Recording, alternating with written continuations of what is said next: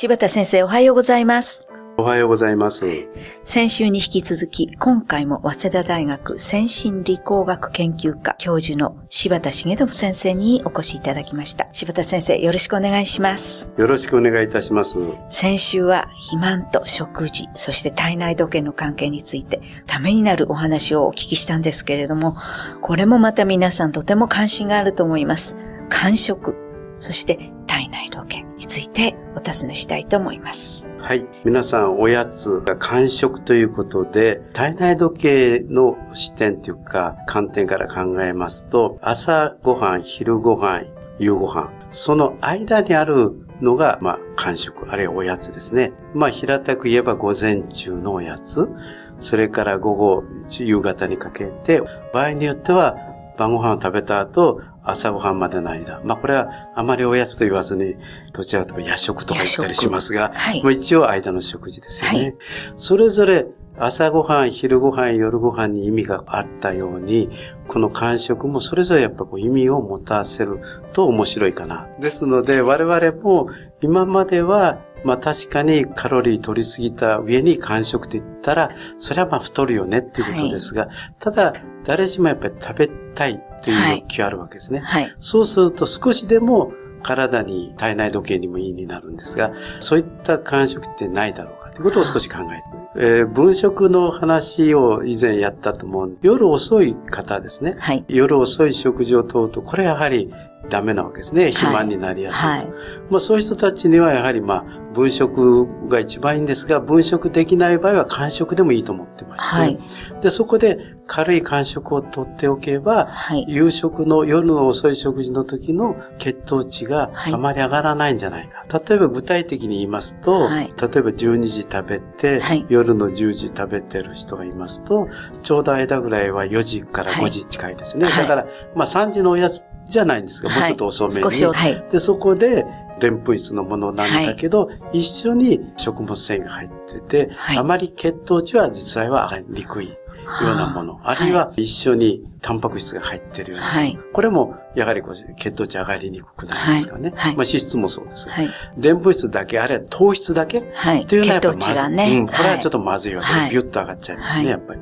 で、そういうものを食べておくと、夜、それから4時間ぐらい経って食べた時の血糖値が上がりにくくなる。はい、こういうのをですね、一般的にセカンドミール効果っていうんですね。要するに、間食が、例えばファーストミールみたいになって、はい、晩の遅い食事がセカンドミールみたいになって、はい、そういうことが起こるということが分かってきてます。かえってそれの方がいいんじゃないか。はい、確かに血糖値を調べた研究があって、はい、間食取らずに昼ご飯12時とって、うん、夜遅く9時10時に食事取っちゃうと血糖値がビューッと上がってくるんですね。はい、ところが一方、その間食で少し血糖値は上がるんだけれど、はい、上がりが少ない。まあもちろんカロリーも、まあせいぜい150キロカロリーぐらいですと思うんですが、そういうのを食べときますと、夜の血糖値がかえって上がらない。ということが分かってきたんですね。一方ですね、これ私が自分で試してみたんですが、はい、間食の取り方で夜食じゃないですが、ちょっと遅めに取ってみたんですね。はい。はい、どういうことかって言いますと、夕食食べた後30分ぐらい経って、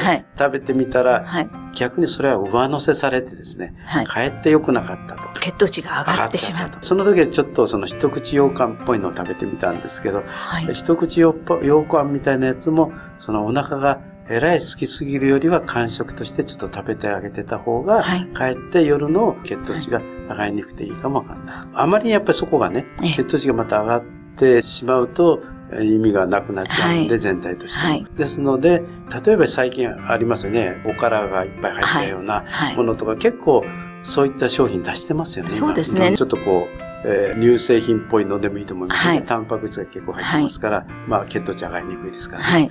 だからそういったものを工夫するといいかもですね。はい。それからもう一つですね、我々より今考えているのは朝の間食側ですね。はい。で、朝の間食側は、やはり朝食がどうしても少なめなんですね。はい。以前お話ししましたように、はい2対3対5みたいな。はい、つまり朝ごはんが少ない。少ない。そしてやっぱりもうちょっと補強してあげたい。はい、でも朝時間ない。はい、そうすると会社に行ってその残りを食べようじゃないか。ということで会社にそういうものを置いてもらってで、そういうところに我々としたら、まあ、タンパクがより多いもの。だからなんか、プロテインバーみたいなものを置いてもらっとくとよりいいな、ね。はい。なんかとてもいいお話を聞きました。ちょっと安心した感じがします。ありがとうございました。では、この続きの話は来週よろしくお願いいたします。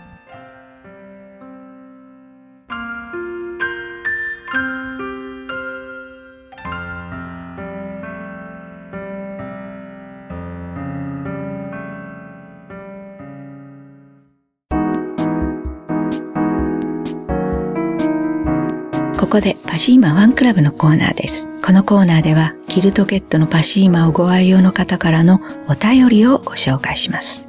リウマチで手が痛くガーゼの夏掛けを買ったんですが柔らかすぎて体にまとわりついて眠りが浅かったのです。でもパシーマは適当な柔らかさでとても良いです。お便りありがとうございます。パシーマの社長、架橋さんからは、柔らかすぎて体に巻きつくのは嫌ですね。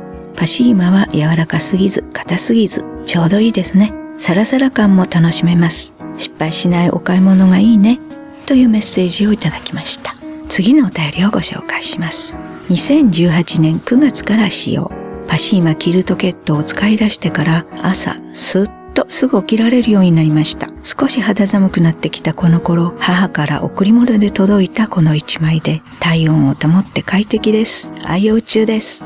お便りありがとうございます。パシーマの社長、架橋さんからは、少しひんやりしてきたらパシーマが恋しいですね。綿のものに比べて約2倍の保温性があります。お母さんの愛情のぬくもりも2倍、2倍というメッセージをいただきました。以上、パシーマファンクラブのコーナーでした。パシーマ免疫力は深い眠りから。くるまれて眠ると。すっごく優しい肌触りで気軽に洗えて清潔だし使ってみたらわかるから。抜群の吸水性と肌触りガーゼと脱脂綿のキルトケットパシーマ詳しくはフリーダイヤル0120-28-8410 0120-28-8410